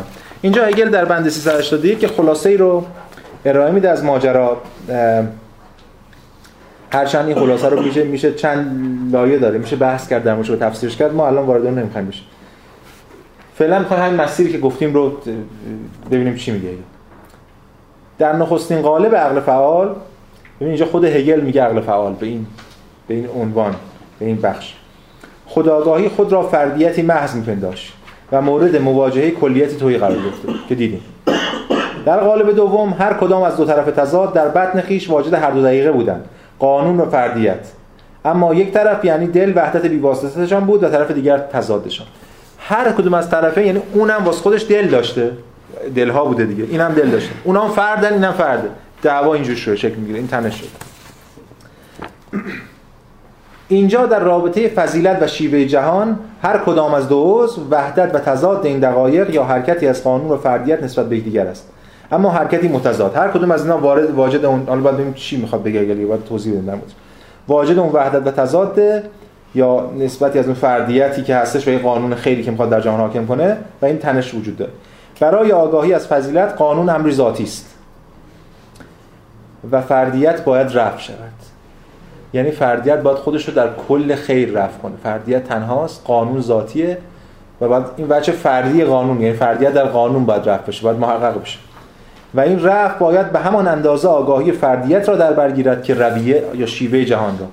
اینو بکنیم شیوه دیگه اینو فراموش کنیم. رویه اول ترجمه کرده بود. پس به هم اندازه که فرد در, در بر می‌گیره یعنی به همون اندازه که من اگر بخوام خیر باشم خودم باید خیر باشم و کار خیر کنم در از طرف دیگه جهان هم باید خیر باشه. وگرنه بدون اون من خیر نیستم. چون داره رفع می‌کنه فاصله رو رفع می‌کنه این تمایز بین خداگاهی و فعلیت رو بین فرد و جهان رو. اینجاست که ما وارد بحث فضیلت و شیوه جهان میشیم. بند 383 هم روشن می‌کنه میگه که تا آنجا که این فضیلت فردیت است عمل عمل تعارضی است یا اون مناقشه است تعارضی است که با شیوه جهان درگیر شده است. تا وقتی که این فضیلت در فرد باشه در ساعت فردیت باشه به مسابقه تعارض با شیوه جهان خودش نشون میده. چرا چون شیوه جهان شرورانه است. چرا شرورانه است؟ ما دیدیم مسیر رو طی کرده از ضرورت اومده تبدیل شده به اون قانون نابهنجار دلهایی که در جهان هست و حالا رسیده به من. اما سوالا جواب میدم آخرش. بس. اما مقصود و ذات حقیقیش غلبه بر فعلیت شیوه جهان است. مقصود و ذات حقیقیش اینه که بر اون فعلیت شیوه جهان غلبه کنه. یعنی قانون شر خیر رو در جهان محقق بکنه. پس فرد اینجا به یه معنا خودش رو فدا می‌خواد بکنه. فدای تحقق خیر در جهان. اون بالا نقطه فردیت باید رفت بشه. یعنی من باید فدا و اینجا دیگه نه لذت فردی رو قرار در نظر بگیره نه یه قانون دلی که قرار بس پیدا کنه.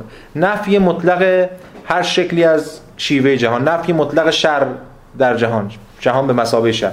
به این معنا این فرد برا مطلقا برای دیگریه. یعنی خودش رو فدا می‌خواد بکنه. بند 384 میشه اینجوری فهمید. که میگه به این تعین پذیری می‌توان بدین طریق نگریست. خیر در وارد شدن به صحنه تعارض با شیوه جهان بدین طریق خودش را به منزله موجودی برای یک دیگری عرضه می‌کنه به منزله چیزی که در و برای خود موجود نیست. دیگه در و برای خود موجود نیست. بلکه یعنی در خود بودنش رو رها کرده. هنوز برای خودم نشده. فعلا برای دیگری سگانه هگلی در خود بعد برای دیگری میشه و بعد نفی نفی می‌کنه در برای خود میشه. فعلا در خودش رو گذاشته کنار ولی هنوز ولی جهان رو خیر نکرده برای خود نکرده. بلکه صرفا خودش برای دیگریه. اینجاست که ما با یک چریک طرفیم. یک چریک تنها که کل جهان رو شر می‌دونه. و فقط هم نیست که مردم فریب خوردن از یه سری آدم ها کل شیوه جهان شر. و این قرار این به صورت چریکی نبرد چریکی نبرد چریک نبرد ناهمتراز داره. دیگه اسیمتریک دیگه. نبرد ناهمتراز باید بکنه. نمی‌تونه بره با جهان بجنگه به هم سادگی. چون که اگر بخواد به ساده‌ترین شکل ممکن با جهان به جنگه جنگش خیلی با جهان مزهک میشه. جنگ خیلی احمقانه ای داره. بلکه باید خیلی عمیق‌تر بره با در جنگ با جهان و تحقق خیر در جهان. دل ببنده به اون. اما این در اینجا ما در گام اول با ساده ترین شکل مواجهه با جهان سر و کار داریم. یعنی دقیقا مزهک ترین شکل مواجهه فردی که خودشو خیر می‌دونه با جهان. این چیزی که هگل هم میگه میگه که انگار کمین کرده برای اینکه پشت حمله کنه به جهان. جهانی هست و این می‌خواد یه شبه از پشت اینو کم، کمین بزنه. در حقیقت فضیلت کمین کرده است. ایمانش در وحدت آغازین قایتش و ذات شیوه جهان وحدتی است که بناست طی نبرد از پشت به دشمن هجوم آورد. چرا؟ چون ناهمتراز دیگه نبرد. و در خود این قایت را محقق سازد. همین قایت فضیلت. به نحوی که در واقع از همین رو برای شه سوار فضیلت عملش و مبارزش واقعا جنگی زرگری است که او نمی‌تواند آن را جدی بگیرد. خیلی احمقانه از کار در خیلی مضحک از کار در میاد چون یک تنه به جنگ جهان رفتن. اسمش جذابه ولی عملا این اون چیزی میشه که بهش میگه شهسوار فضیلتی خیلی مضحکه. جنگی زرگری که او حتی جرئت نمی‌کنند اجازه جدی کردن آن را به خود بدهد خب همونجور که خود شما می‌دونید و قبلا هم صحبت کرده بودیم و شعارها مطرح کردن اینجا این فیگوری که نزدیک به این ایده دونکی شده. یعنی هگل اینجا در موا... اول مواجهه فضیلت با جهان مواجهه رو دونکی شد بار می‌دونه.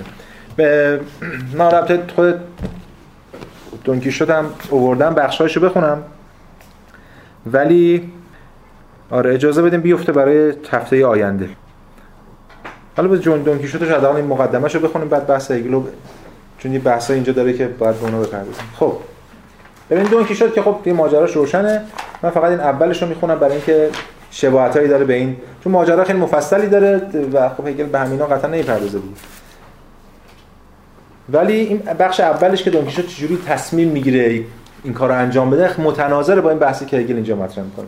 چون می دونکیشوت کتابای پهلوانی و اینا می‌خونه بعد دفعه به خودش میاد می‌بینه جهان چقدر شرورانه است و بر اساس اونا میگه که فصل دوم در باب نخستین خروج دونکیشوت فرزانه از ولایت خود. کتاب هم در نهایت کمدیه فراموش نکنیم دیگه. خود این نویسنده راوی هم داره اونو مسخره می‌کنه. ولی بعضی موقع خود همه هم حیرت می‌کنه از این کاری که جدی می‌گیرن شاید. دونکیشوت پس از فراغت از تدارک مقدمات کار نخواست بیش از این در اجرای نقشه خیش درنگ کند چیزی که او را چنین به شتاب وامی داشت محرومیتی بود که یمان می‌کرد از تأخیر وی نصیب جهان خواهد شد. این خیلی موسیقی ولی خب همه ما این احساس رو می‌کنیم دیگه. چه پهلوان امیدها داشت به اینکه انتقام تعدی ها را بکشد و در رفع ظلم ها بکوشد. بیدادگری ها را جبران نماید جلو تجاوزها را بگیرد و حساب ها را تصفیه کند. بعد شروع می‌کنه کلاهخودی می‌ذاره سرش حالا ماجرای موسیقی پیش میاد.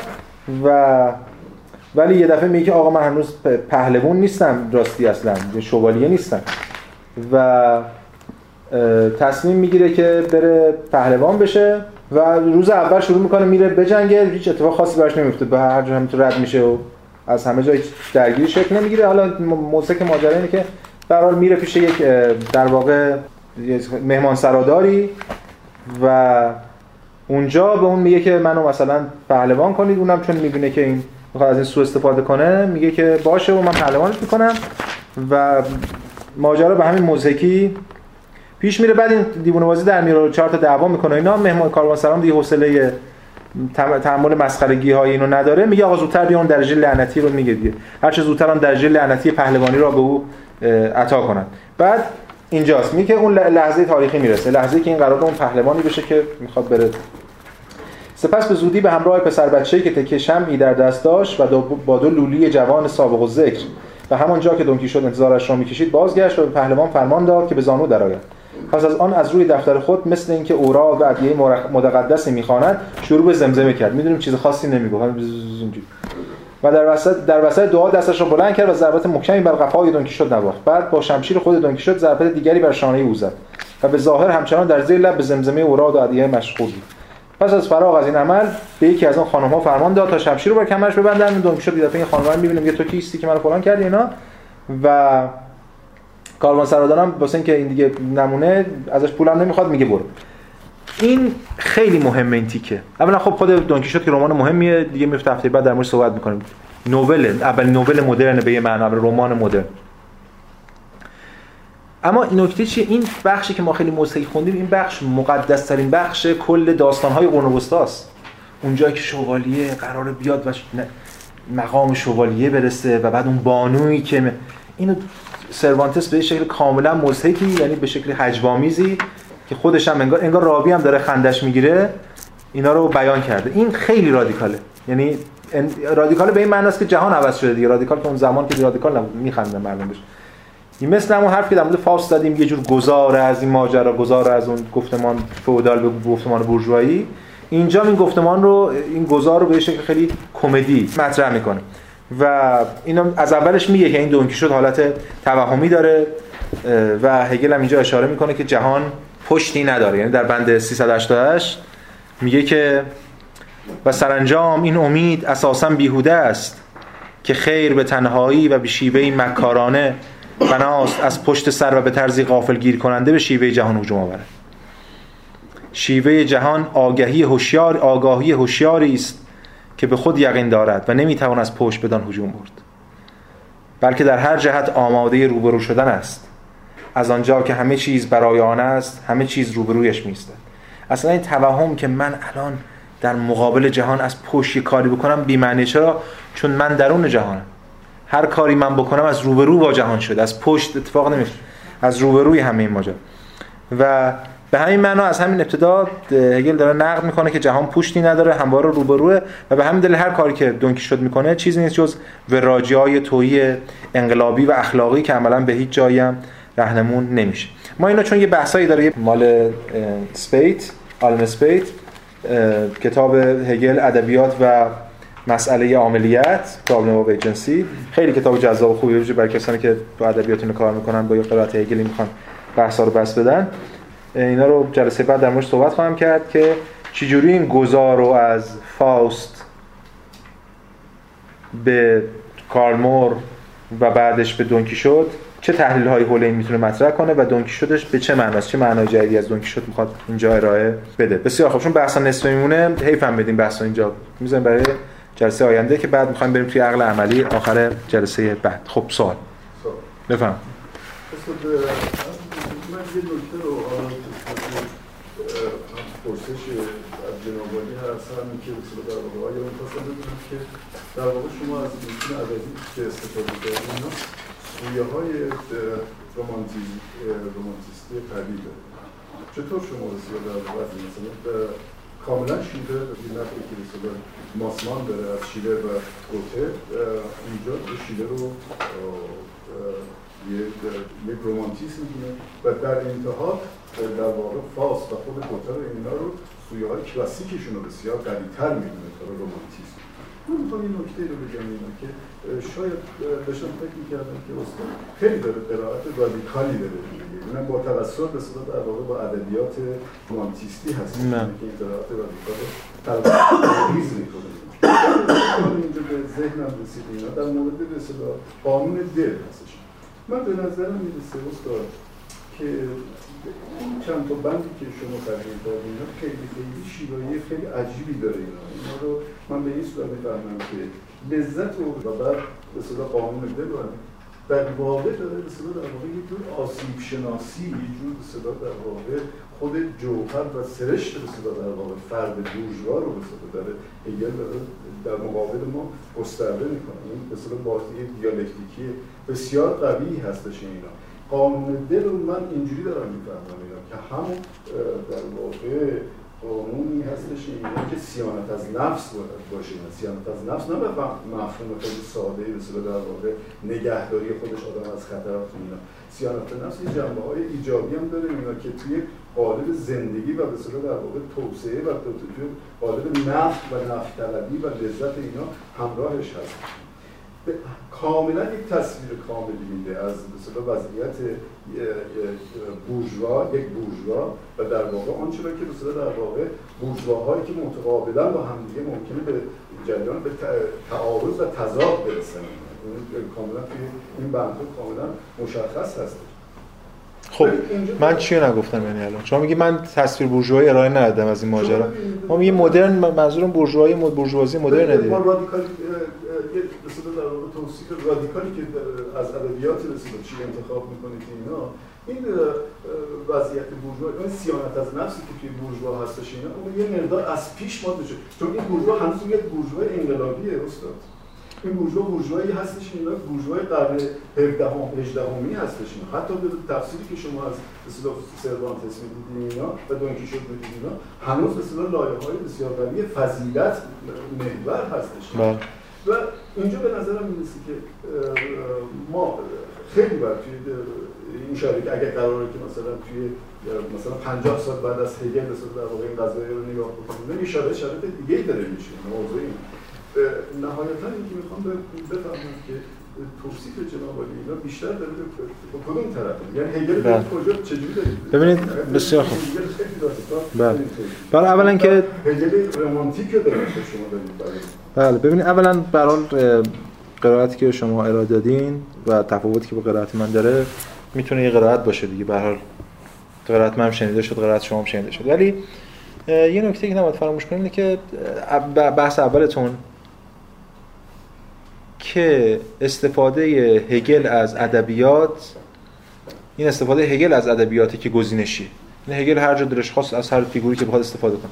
برای هگل ادبیات فقط یه تجلیه برای اینکه بتونه این چیزی که یه, امکانیه برای اینکه بتونه اون چیزی که مد نظرش متجلی بکنه در این فیگور و اون فیگور. هگل اینجا فرصت نمی‌کنه به خاطر بحث کنه در مورد فاوست گوته کل فاوست بیاد بگه یک قهرمان رمانتیک بخواد ترسیم کنه برای ما که نشون بده چه اتفاقی داره میفته نمونه های اینا رو برمی‌داره. اولا. ثانیا برای هگل از این جهت بس یه بچه ادبیات برای هگل که خب برای امکانه یه شخصیتی که می‌تونه مثلا نماینده نشون بده ازش استفاده کنه ابزار. از طرف دیگه ادبیات خود ادبیات از کجا میاد؟ خود ادبیات از جهان برمیخیزه. خود ادبیات از پیش تجلی جهانه تجلی یک عصره. حتی یه بحثی هست که اینجا اسپیت مطرح می‌کنه حالا هفته پیش بعدم بهش می‌رسیم میشه الان در صحبت کرد. این است آقا چرا دونکی شد؟ بعد فاست و کارل موره بعد فاست و راهزنان شیلره. دونکی شد که خب قبل از این گوته اینا بوده. هگل دونکیشوت خودشو داره. دونکیشوتی که توی حلقه اشلگل در موردش حرف زده می‌شد دونکیشوتی که رمانتیکان ما می‌گفتن دونکیشوت براشون یه قهرمان. دونکیشوت بعدها مثبت میشه. دونکیشوت سروانتز مزهکه. ولی دونکیشوت رمانتیکا مزهک نیست. دونکیشوت رمانتیکا قهرمانه. قهرمانی که از فرط استیصال ما شاید بهش بخندیم پس این کارو هگل می‌کنه در وهله اول.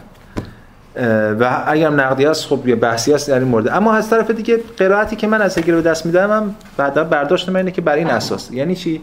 یعنی اینکه ما وارد دوران مدرن شدیم. هگل این دوران مدرن رو در چند چند شاخصه داره برش اشاره من الان کردم. گفتم انگار گذار از فئودالیسم به بورژوازی. اما گذار از فئودالیسم به بورژوازی رو من دقیق کلمه اینجا الان جاش نیست مطرح کنیم چون هنوز در مورد اقتصاد حرفی نزدیم. در مورد ساختارهای اقتصادی حرفی نزدیم. در مورد نسبت قدرت و حرکت حرکت منظورم سیاسی صحبتی نکرد ما از خداگاهی پا شدیم اومدیم تو عقل عقل مشاهدهگر الان اومدیم یه سری فیگورای فرهنگی داریم. می‌بینیم و همین معنا هگل اینجا الان از اون بحث نمی‌کنه و ما ازش بحث نمی‌کنیم. ما کجا راجبش بحث می‌کنیم؟ وقتی که دوباره به جهان مدرن وارد خواهیم شد از یونان در وقتی که واقعا جا داره بهش با موقع دعوای روشنگری و ایمان رو مطرح می‌کنیم در مورد بورژوازی صحبت می‌کنیم شیوه های حتی اقتصادی اشاره می‌کنیم. هگل یه جاهایی بحث های خیلی جدی داره توی همین کتاب پیداشناسی رو که ما میگیم پیشگوی مارکس حتی در مورد مفهوم پول حرف می‌زنه در مورد مفهوم سرمایه حرف می‌زنه. ولی اینجا جاش نیست. به همین دلیل من روی این خیلی تمرکز نکردم از اینجا. پس منم نمی‌خوام یه بعدی ببینم ماجرا رو ولی هنوز زود. اما از طرفی خود هگل هم این کارو نمی‌کنه دیگه. یه بحث در مورد میگم دو نوع نقد میشه وارد کرد. یه نقد میشه در مورد خود هگل وارد کرد که چرا اینا رو گزینشی مطرح می‌کنه. منم گفتم دلیل دفاعمو. این بحث میشه داشت. یه نقد میشه به من مطرح کرد. مثلا این قرائتی شما از روی هگل دارین ارائه میدین یه قرائت گزینش گزینشی از هگل. هگل میشه امکانهای دیگه در خود متن باشه که ما استخراج کنیم. اینم یه بحث دیگه. این دو تا رو باید هم تفکیک کرد. من معتقدم که درست هر کسی قرائت خودش رو میده. به حال منم قرائتم رادیکال منم اغراض خودمو دارم معلومم هست. ولی به نظرم خیلی منطبقه با اون بحثی که خود هگل اینجا آگاهانه مد نظر داره. یعنی کل این متن بخونید باز دوباره به این بچه همین قانون دل برای اینکه یک حقیقت رو در جهان مثلا یک خیلی رو محقق کنه و بعد دلهای دیگه باش واکنش منفی دارن و این در تنش با اونها قرار می‌گیره. مسئله سیانت نفس که فرمودید خیلی منافاتی نداره. سیانت نفس هم بخشی از این ماجراست یعنی سیانت نفس یعنی تلاش فرد برای حفظ کردن خودش. اما برای اگه از اون جهت هم یه قرائتی شما ارائه دادیم می‌تونه در کنار قرائت منم باشه. دیگران هم بشنن. خود خود به پروسه توسعه سرمایه‌داری اینا بر اساس سیانت نفس. بله بله اینجا هم هست دیگه. اینم باز ولی میگم ما مسیرمون یه مسیر دیگه هستیم. ما داریم یک راه دیگه ای رو میریم. هرچند جدا نیست از اون راهی که شما میگید ولی همه اینا قراره در کنار هم دیده بشن. این تضاد دیگه بین تو قسمت قانون دل بین قانون دل اون سوژه با دلها. دلهای بیرون خودش. منافع فردی. اینجا خب چارچوبش فردیه دیگه. یعنی بله. اگه مثلا چارچوبش سوشال باشه من یه حزبم. مثلا.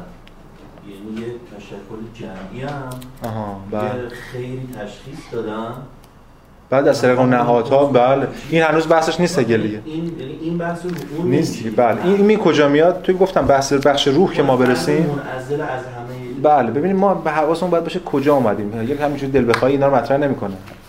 چون اگه چون من یه لحظه به این فکر که اگه اینو بشه تو سطح سوشال نه. بله بله کانزرواتیو بی تردید اگه بخوایم این تعمین بده اما ببینید هگل بحث سیاست رو به معنای دقیق کلمه برنامه ساختار حقوقی و نمی‌دونم این جور چیزا تو بخش روح مطرح می‌کنه. کم کلمه بعد ماست دیگه. اول از یونان شروع می‌کنه ما ادامه اونجا در مورد اینکه چگونه حتی یه حزب به اون معنا مطرح می‌کنه حزب و بحثشون توی عناصر فلسفه مفصل ساختار سیاسیش مطرح ولی باز اونجا بحث سیاسیش اونجا مطرح می‌کنه. فرد اگه بخواد چجوری باید کلیت ببخشه؟ ببینید تعمیم کلی ما چند راه برای تعمیم کلی تعمیم دادن یا کلیت بخشیدن به این خواست فردی داره. یه راهش که امروز ما گفتیم دلی. هگل دلی رو می‌زنه. هفته بعد عقلی رو می‌زنه. عقل عملی کانت رو. میگیم و نقد می‌کنه راهی که هگل می‌خواد دفاع کنه ازش تو یک راه سیاسی اجتماعی از غذا. یعنی آزادی آزادی اجتماعی امید امید اجتماعی حقیقتا. تو هم همایش امید اجتماعی هم اون بحث که من کردم حول همین بود. اصلا برای هگل امید فردی نیست. توی یکی از معدود جاهایی که توی همین کتاب پیدارشناسی رو از اصطلاح امید استفاده می‌کنه هافتونگ همینجاست که هم نقلش قولش خوندیم. این امید کاذب است که فلان این امید کاذبه برای هگل کدوم امید واقعی امید اجتماعی؟ یعنی مسیری که این فرد بتونه در جامعه از طی فرهنگ و در مناسبات معنی دار عمل کنه. اینجا بله فرد منتزع از اجتماع. فراموش نکنید ما از خودآگاهی ما در صدد خودآگاهی هستیم هنوز. از ارباب برده اومدیم آگاهی ناشاد رسیدیم به اینجا. هنوز روح برامون شکل نگرفته. روح یعنی جامعه به این معنی روح objective یعنی روح جامعه. در موردش بعدا صحبت می‌کنم. پس نباشید.